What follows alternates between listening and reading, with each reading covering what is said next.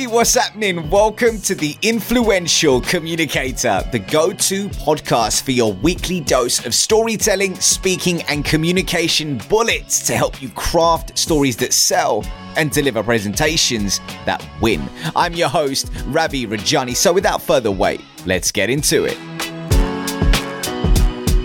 There are so many coaches, consultants, experts, and gurus who believe that in order to be authentic with your storytelling, that you must share 100% of your life. I'm talking about the good, the bad, the ugly, 100% of your life. I'm talking about all the skeletons in your closet, you know? And there's this idea that the darker you are, like they're all on this Darth Vader hype, the darker you are, the more authentic you will be in the eyes of your audience.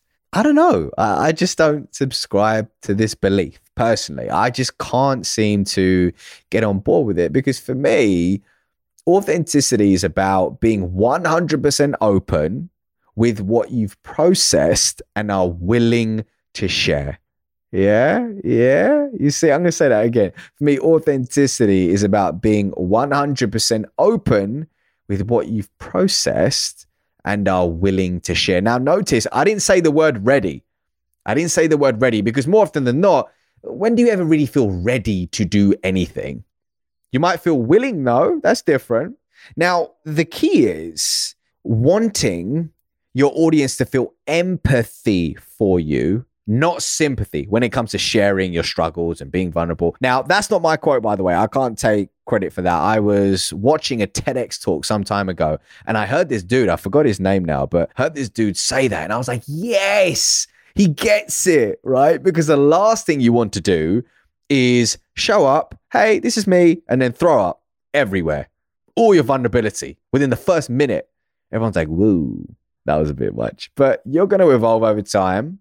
Life will happen to you.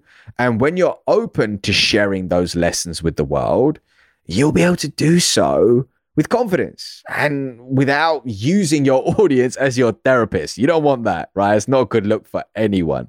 And I suppose when it boils down to it, though, more than anything, my opinion doesn't matter. It just doesn't because you have to decide what authenticity means for you. I've decided what it means for me but you need to decide what it means for you. And I think often, you know, I'm a victim of this because I'm doing it right now and it's giving you my opinion of it and potentially drowning out your own intuition. Uh, I'm not a victim of it. I'm the one creating the victims.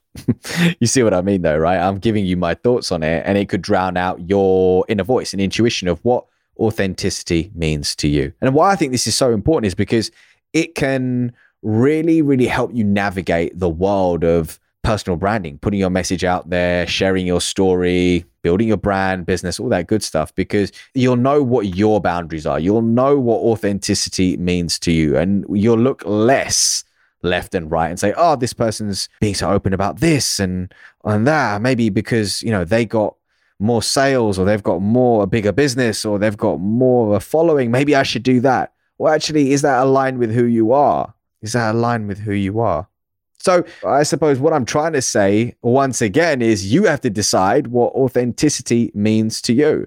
The most successful storytellers and speakers of our time know this, and I want you to know it too. All right, see you next week. Peace.